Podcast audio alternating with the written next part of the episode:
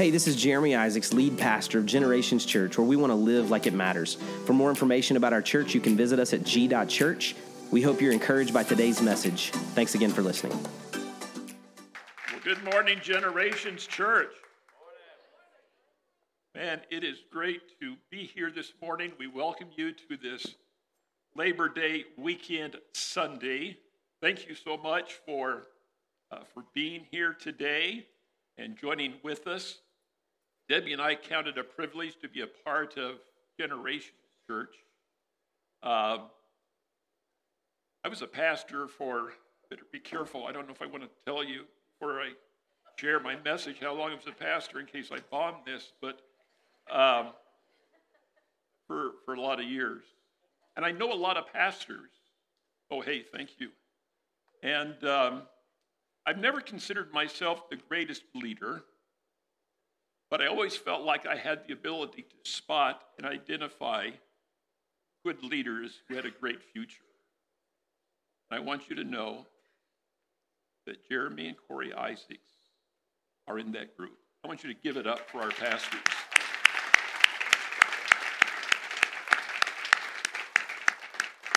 Last Sunday and last weekend, as we had our team meeting, and then as Pastor Jeremy shared, for some reason, I had such a burden for our, for our pastor.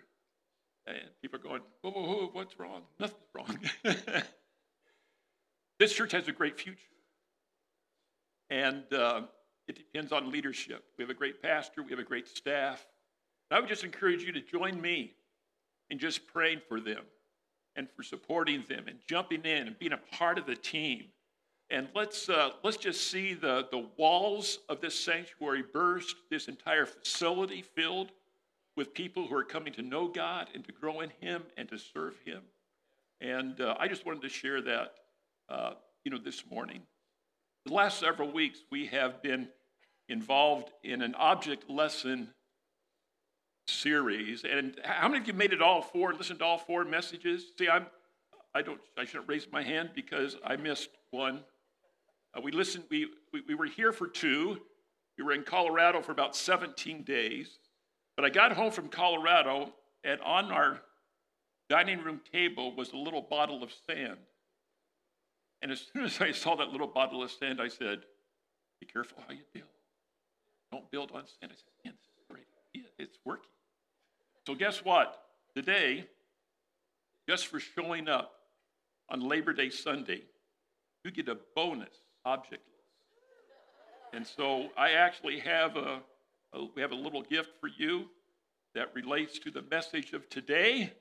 And so uh, we'll look forward to sharing more about that a little bit later. I'm going to be sharing a little bit about not just my story, but the story of some individuals who shed some light on this idea of how to have light in life's dark times. Uh, at the end of the service today, I have actually written uh, a book about my story in the, in the front of it, I say that uh, there are many people who encouraged me to write a book uh, besides my mother. But, uh, but uh, uh, I'm going to make that, we're going to make this book available for a donation to, to missions of $10 or more. I'm involved, and I think uh, Pastor Jeremy is going to share more about this next Sunday night. One of our upcoming um, Legacy Projects is going to be trying to help build a, uh, a Bible school discipleship training center in the northern Philippines. This is a, really a poverty area, but there's a young couple that I've known for about 20 years that have been just doing a remarkable job. They have a, a vision and a burden to establish this Bible school and discipleship training center that will serve several provinces in the northern part of uh, the island of Luzon, the biggest island uh, in the Philippines. Uh, they have a they have land in a building and basically just want to renovate it into this discipleship training center. And so I want you to know that the, the, the money you give in exchange for a book today is going to be going to equip and change uh, the hearts and lives of those in the Philippines and beyond. Uh, what's interesting is uh, Filipinos actually have an opportunity to get into closed countries easier than uh, normal American missionaries. Uh, you find Filipino workers literally all over the world. They go strong faith in Jesus Christ. Uh, they become uh, either regular missionaries or pastors, or they become, you know, those who are, you know, working in those uh, those various fields and still sharing their faith wherever they go. All right, let's talk a little bit about life's light for life's dark times. As I think of this topic, I'm reminded of one of the first meetings I had after being elected to the Fort Collins City Council. Fort Collins is the fourth largest community in Colorado. It's located about 60 miles north of uh, Denver. It's the home of Colorado State University, which got trounced by Michigan, and to no one's to no one's surprise. You know, it's always interesting here at the beginning of the football season. You'll notice how all the top-rated schools play these low-ranked schools, so they come away with the horrendous how many points they can score, I guess, how many touchdowns, and they can run up the score or not. But uh, but anyway, CSU finally scored a touchdown against the third string defense, which I was glad to see. But, uh, but anyway, Fort Collins is the home of Colorado State University, which comprises probably about uh, 20% of the population. Um, a man who has been connected to Colorado State University since he graduated from there is a guy by the name of Gary Ozzello. He worked for years in the uh, athletic department and media, and then he became a kind of community representative from uh, CSU to the, uh, to the city council and to the entire community. And so when I was first elected to the Fort Collins City Council, one of the first meetings I had, and the call was from Gary Ozzello. I went to meet Gary. And it was interesting because I noticed on the little table in the coffee shop where we met was a, a devotional book by uh, Tony Dungy, the uh, you know former Indianapolis Colts head football coach. Uh, Tony's a strong believer. Uh, interesting, so speaking of dark times, you know, Tony had a young adult son who committed suicide. But inside that book, I said, well, hey, that's kind of interesting. This must be. Gary must be reading this. Actually, he brought it as a gift for me. Because inside that book was a little sticker in memory of a guy by the name of Keli McGregor. Keli McGregor was a graduate of CSU, outstanding athlete, and an outstanding, dedicated, committed Christian. He was the president of the Colorado Rockies, and he died suddenly at the age of 44. Dark times.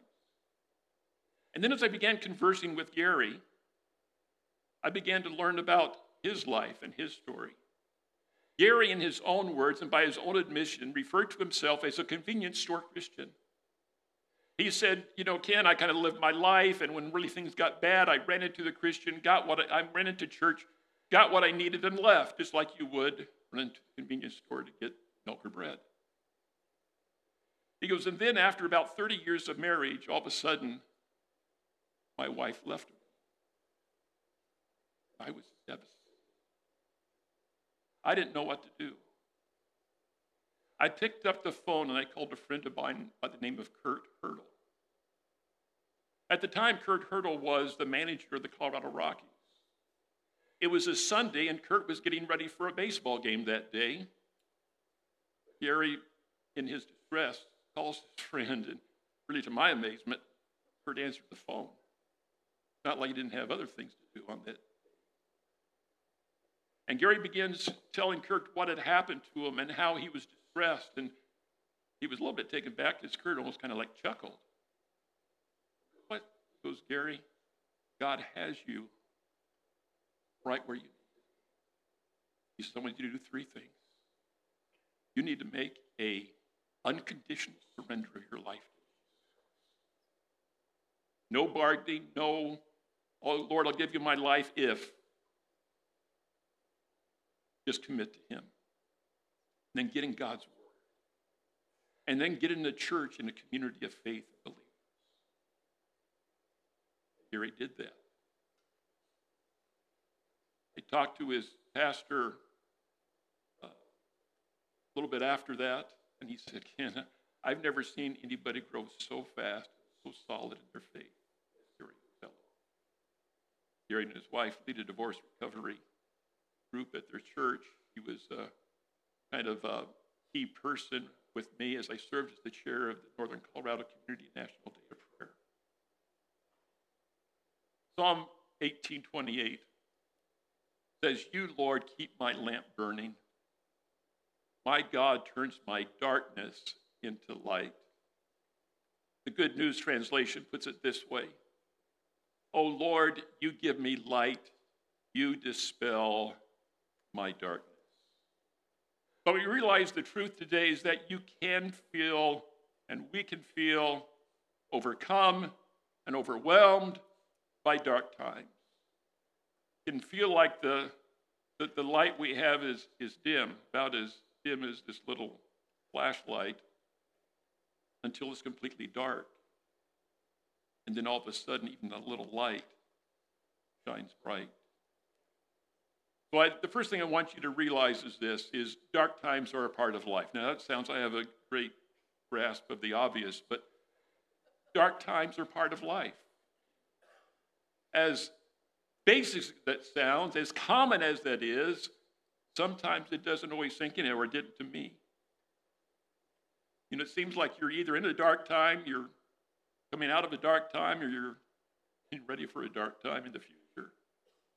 Life is filled with uncertainty, pain, trials.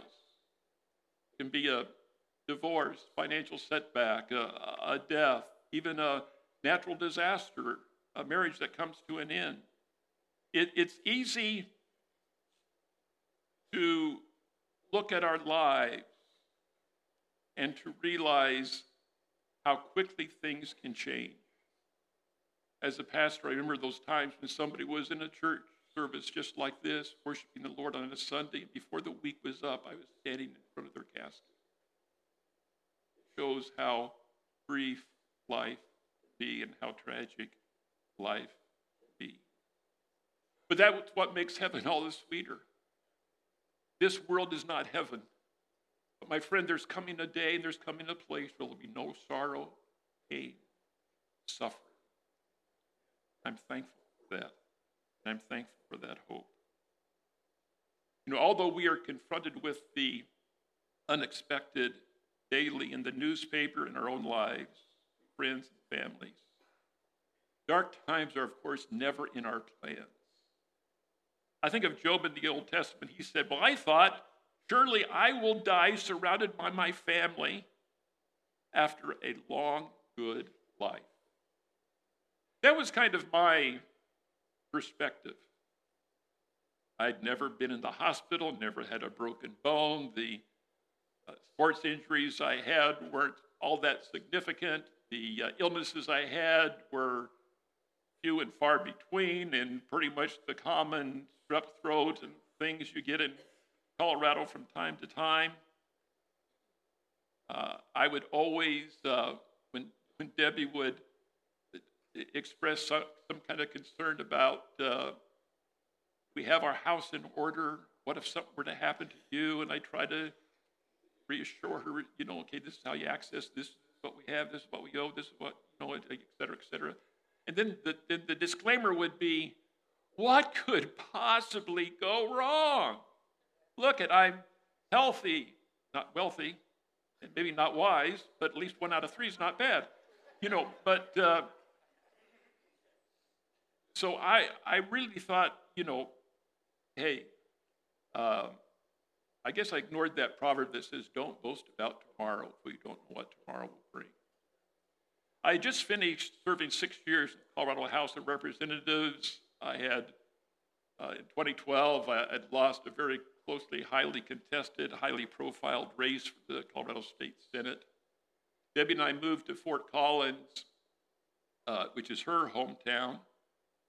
And uh, I was going to focus my attention on my work with Teen Challenge of the Rocky Mountains. And within a month uh, of our move, the unexpected happened to me. Probably the, uh, the shortest, most concise way to share a little bit of my story is through a video. Turn your attention to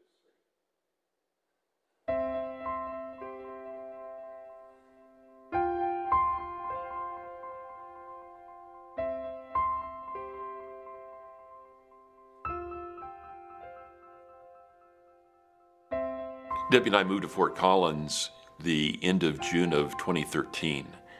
Uh, less than a month later, I started feeling ill, and as uh, over the course of some visits to uh, urgent care and then finally to my primary care physician, ended up being hospitalized on July 22nd. Uh, that led to almost five months of hospital and rehabilitation with me coming back to our home in Fort Collins on December 10th.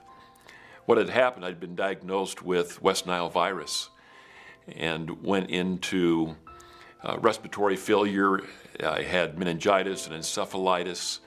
And so there were some real questions about, in those early days, as I was in intensive care, what my future might be, whether I would either uh, survive, and if I did survive, uh, what kind of cognitive abilities that I would uh, regain. Uh, I, am thankful that in the course of time that uh, I was able to uh, rebound and to be on the road to recovery, but it's been a, a long haul. Even this year, I've been in the hospital several times with major infections, and at the end of February of this year, I almost died because of going into septic shock, and that required some uh, few days in intensive care, uh, a couple of weeks of recovery from uh, from that. And in the midst of it all, uh, I've just learned that you have to trust God, uh, you know, one day at a time. As an active person and a pretty intense person, I oftentimes think of Psalm 23 where it says, He makes me to lie down. And sometimes when you are forced to stop, when life brings you to a stopping place, you have uh, no option but to uh, trust God, to place your life in His hands, and to know that He is with you each step of the way. Uh, I'm so thankful for my wife and family and friends who rallied to my side. I'm thankful for my church and for those who prayed intensely for me. And I realize that in the midst of that, when we can't believe for ourselves, there are others who will believe for us, who will come in and to hold us up and to stand in the gap. And that as we continue to trust God, we will find Him to be faithful in uh, our lives. Uh, a theme song that we adopted was one that contains the, the words, God is with us. He is with us always. And that's what I've learned through this whole process.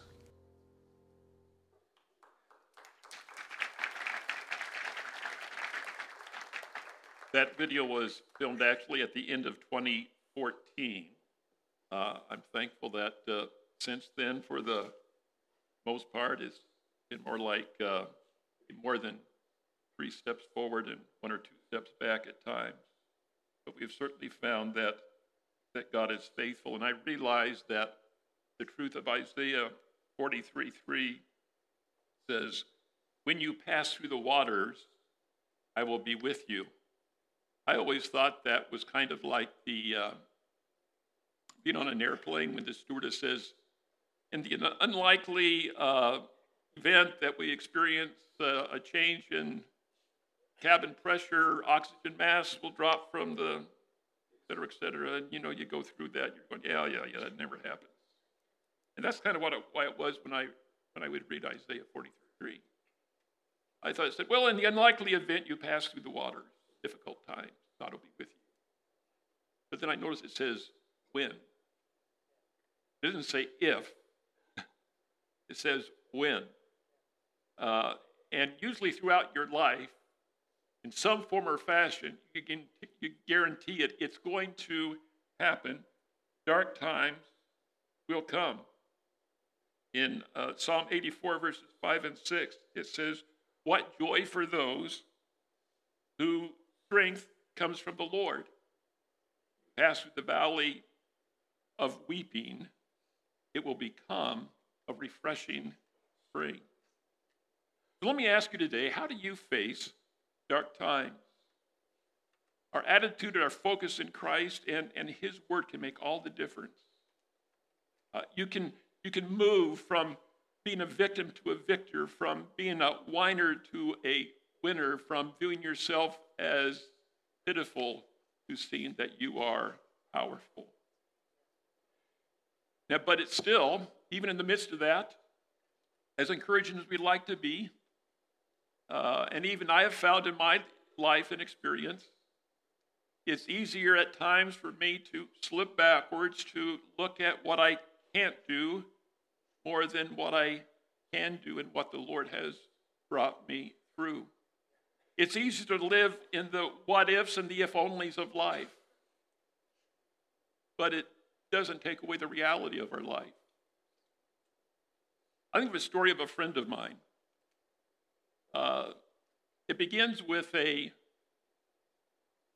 young woman in the early 50s who found herself pregnant through a forced sexual encounter with a man that she was at least dating. Uh, I guess abortions weren't readily options. She certainly that wasn't necessarily in the cards for her. Uh, it was a pretty stressful situation. They, they, they took her from Denver over to the western slope of Colorado to a community of Grand, Jun- of Grand Junction where she had the baby and gave the baby up for adoption. You know, soon after the the birth, she was told, when she asked about the baby, she was told the baby had died a few days later.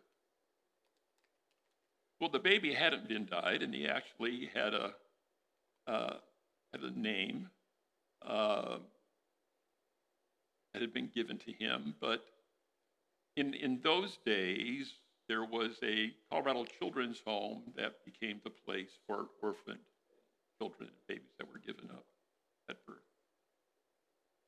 The official records just referred to him as Baby Boy R. Baby Boy R. Well, Baby Boy R spent uh, you know, a total of five years in the orphanage, many of his friends, many more. But even at that young age, he remembered times when families would come to uh, adopt, adopt a child, and he'd go home, and uh, he'd be in the front seat of the car, and the spirit was, the attitude light, the spirit was festive, great sense of anticipation. And, and a few days later, he was in the same car in the back seat, in a very somber environment, being taken back to the orphanage. And he told never.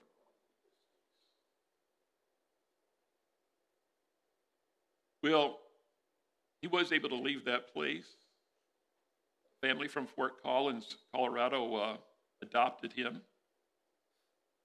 And as he as he grew up, uh, he was raised in a good Catholic family, and one of the first things uh, he did was his mother taught him the Lord's Prayer.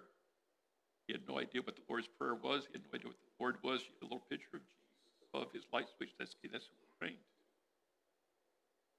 Okay. But when he grew up and as a child, he used to shine shoes make a little bit of extra money. And one day he noticed he was shining the shoes that nice. And he found out that he was shining the shoes of the mayor. And he thought, wow, I wonder if someday I could own a pair of shoes like this. I wonder if one day I could be the mayor. And sure enough, after serving about 20 years on the Fort Collins being in the military, serving 20 years on the Fort Collins police force. Ray Martinez became the first Hispanic mayor of the city of Fort Collins, Colorado. He's gone on, written well over 10 books. He does a podcast. Uh, he is one of the most respected and widely known individuals in the, in the state of Colorado. And he's the one who gave me these words. He said, Ken, if you change the way you look at things, the things you look at will change. Let me say it again. If you change the way you look at things, the things you look at will. You see, our, our attitude doesn't change our circumstances, but it can shed light into our circumstances. So, the next thing I want to encourage you about is that the light we have is determined by our faith.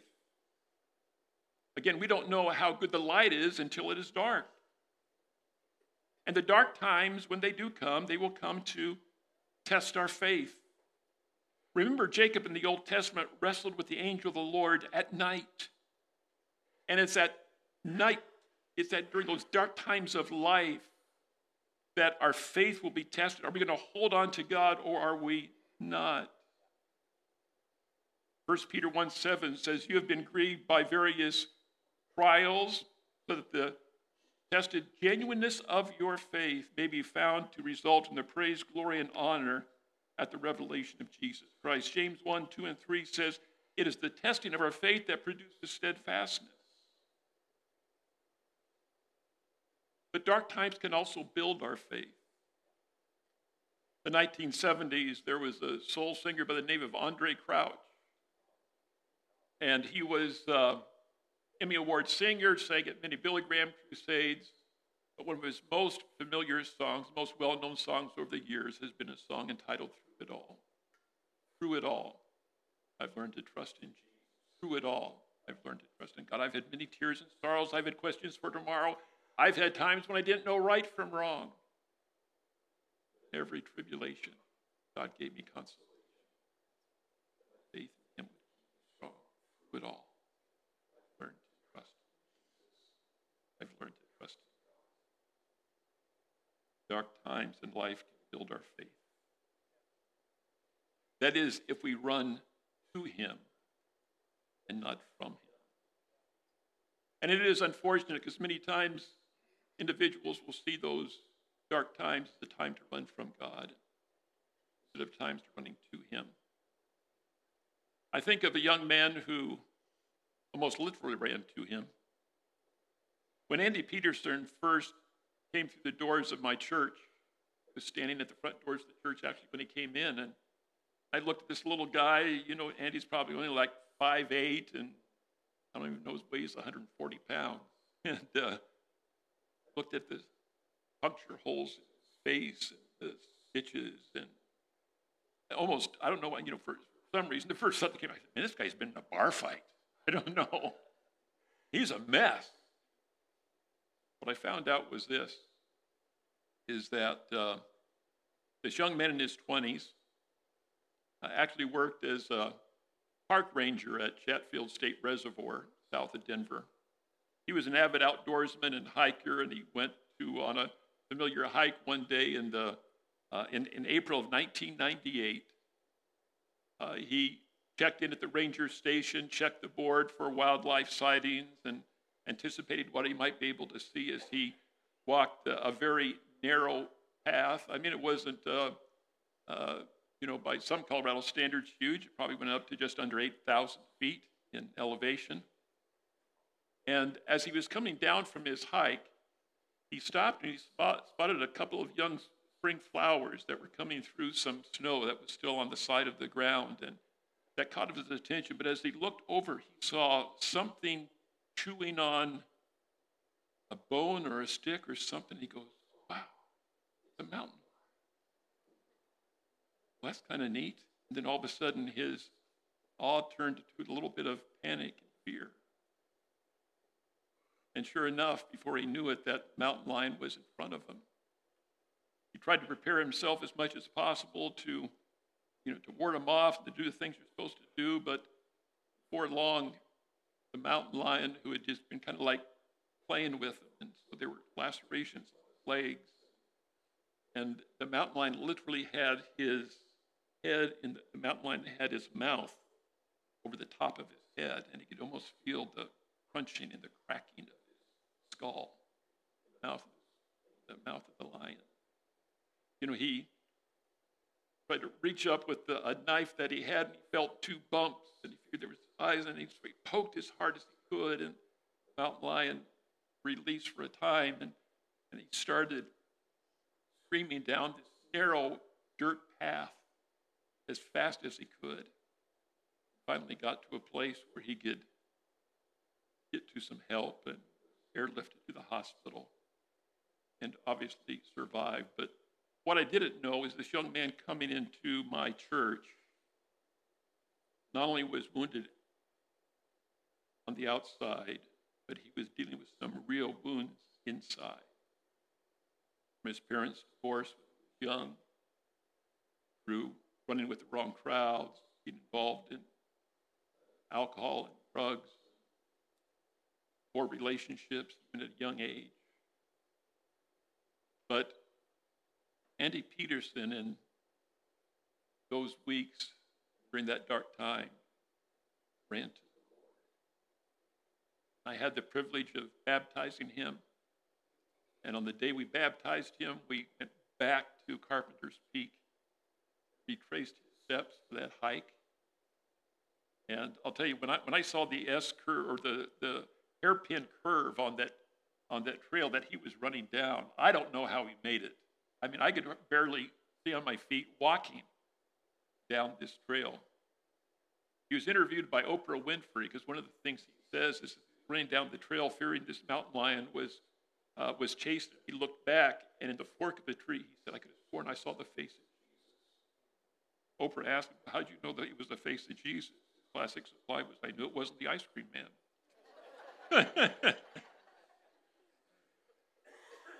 but in time, Andy Peterson has allowed his dark time, his story, his test to turn a triumph. And uh, he's been on Larry King, Oprah Winfrey. His story has been profiled in Outdoor Life. He has uh, spoken before large crowds uh, about his story and his testimony. He wrote a book called Saved Twice Saved from a Mountain Lion, saved from, uh, saved from sin, and from the roaring lion spiritually that looks to destroy our souls.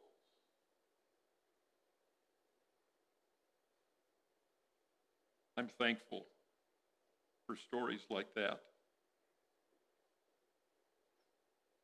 God is able to use those dark times to build our faith.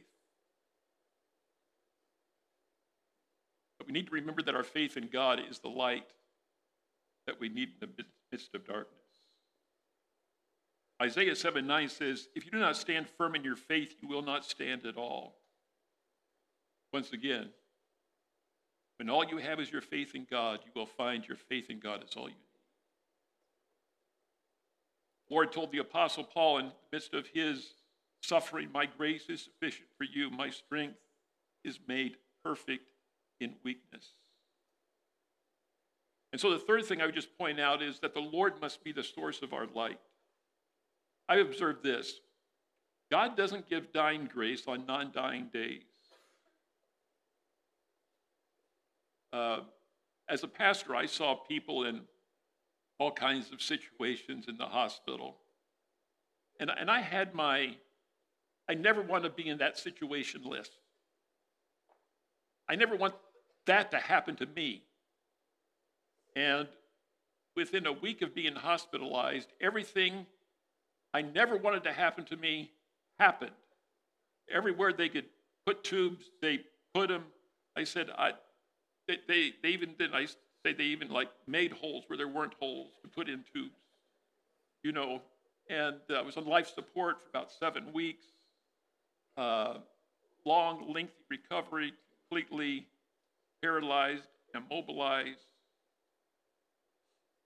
But there's the assurance of Scripture, Moses spoke to the tribe of Asher this blessing As your days, so shall your strength be.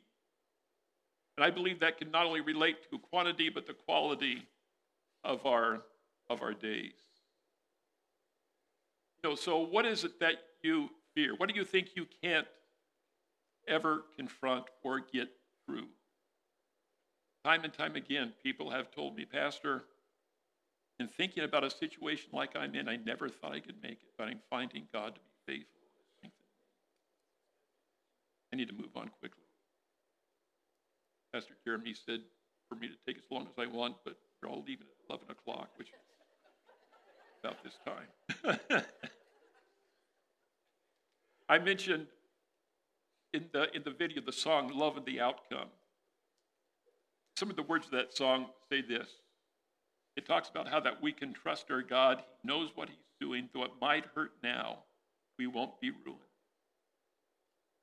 He knows what He's up to, and He's holding on to you and me, and He's never going to leave. He's with us. He is with us. And then the Lord lights our way through His presence. The Lord said, I am with you always. I will never leave you or forsake you. When I was on vacation, I was at my son's church. They sang this hymn that I didn't know. I thought I knew all the hymns. But it contains these words The dark is night, but I am not forsaken, for by my side the Savior he will stay. I labor on in weakness and rejoicing, for in my need his power is displayed. To this I hold, my shepherd will defend me, though the deepest valley, through the deepest valley he will lead. Oh, the night has been won, and I shall overcome, yet not I, but Christ. And then it's important for us to realize that the Lord lights our way through others. Uh, sometimes it could be the experiences and the testimony of others. I remember a friend of mine by the name of Tim Brossman, fellow pastor, radio personality. Uh, many years ago, he began a downward trek because of being rear ended on I 25 by a car going about like miles an hour. Severe back injury, debilitating pain, followed by another rear end accident, followed by surgeries, followed by one thing after another.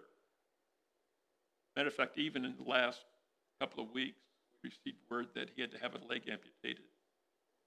In a, in a wheelchair, I mean, through divorces, I mean, it's just like one thing after another after another. But one of the things he told me early on, he said, Ken, I have a condition, but my condition doesn't have me. And when I laid in a hospital bed, completely immobilized, completely on others to do everything for me, in my mind echoed the words, I have a condition, but my condition doesn't have me. Paul wrote and he said, But the God who encourages when we are discouraged encouraged us by the arrival of Titus. You see, when we're going through dark times, we say, God, where are you? Why aren't you doing something? And God may be showing up right in the person at our front door. When Debbie and I went, when I went through my health crisis, we had all kinds of friends who rallied to our side and they came and they helped us and they supported us and they took care of the yard and they did, they did everything for us because we were like bare and vulnerable and we needed help on, on every turn. Let me quickly close with just saying this. The Lord brings us out of darkness into the light of a new day. Psalm 138, verse 8 says, The Lord will fulfill his purpose for me. Your steadfast love, O Lord, endures forever. Do not forsake the work of your hands. The well known verse of Jeremiah 20, 11 says, I know the plans I have for you, plans for your welfare, not for your disaster, to give you a hope in a future. Just quickly, those great words of promise we hold on to were spoken to the children of Israel 70 years before. The next 70 years is going to be kind of rough. Wow. but don't despair. I have plans. I know what I'm doing. I'm glad I'm not having to wait 70 years. However, what God wanted to know is that in the dark times, He was going to be with them and accomplish His purpose just as much as He would when things were going well. You know, we don't know when the, what the trials of, of darkness and outcomes may be when they're happening, but we need to have assurance that God is with us and that He will work it out. Job emerged from his time of darkness and he made this statement I have heard of you by the hearing of my ear, but now my eyes. Interesting. Job, whom God knew, said, Well, I, I kind of know about God. Now I see. When I think of my life health crisis, I realized the Lord was using that to, in a sense, reset my heart, refocus my attention uh, a Caring Bridge blog turned into me writing a devotion, one that I did online every day for three years, just to share my reflections that many people read and commented on, people that I didn't know. I was just doing it almost as a my own activity. I was just kind of like publicly uh, distributing my like daily spiritual journal and thoughts. But I want you to know this. You can be confident that in dark times, God is filling His, fulfilling His purpose in our lives.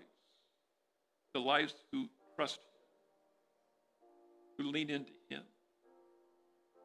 And you can be confident of this. The Lord will keep your light burning, and He will turn your darkness into light. You bow your heads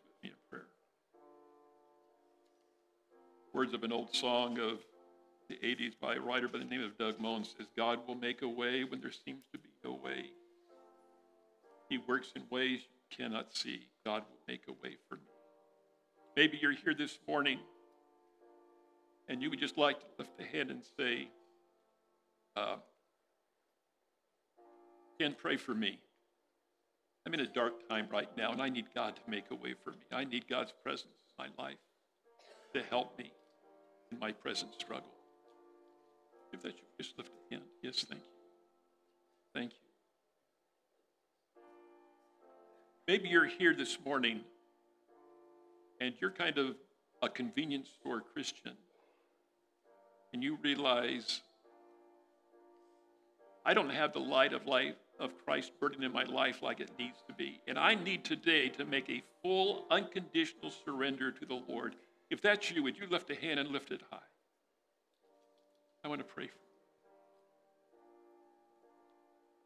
Lord, thank you today that you care for us, that you draw us close to your side, and that you are with us Shed in your light in the midst of our darkness and bring us to the, the glory of a brand new day. We thank you.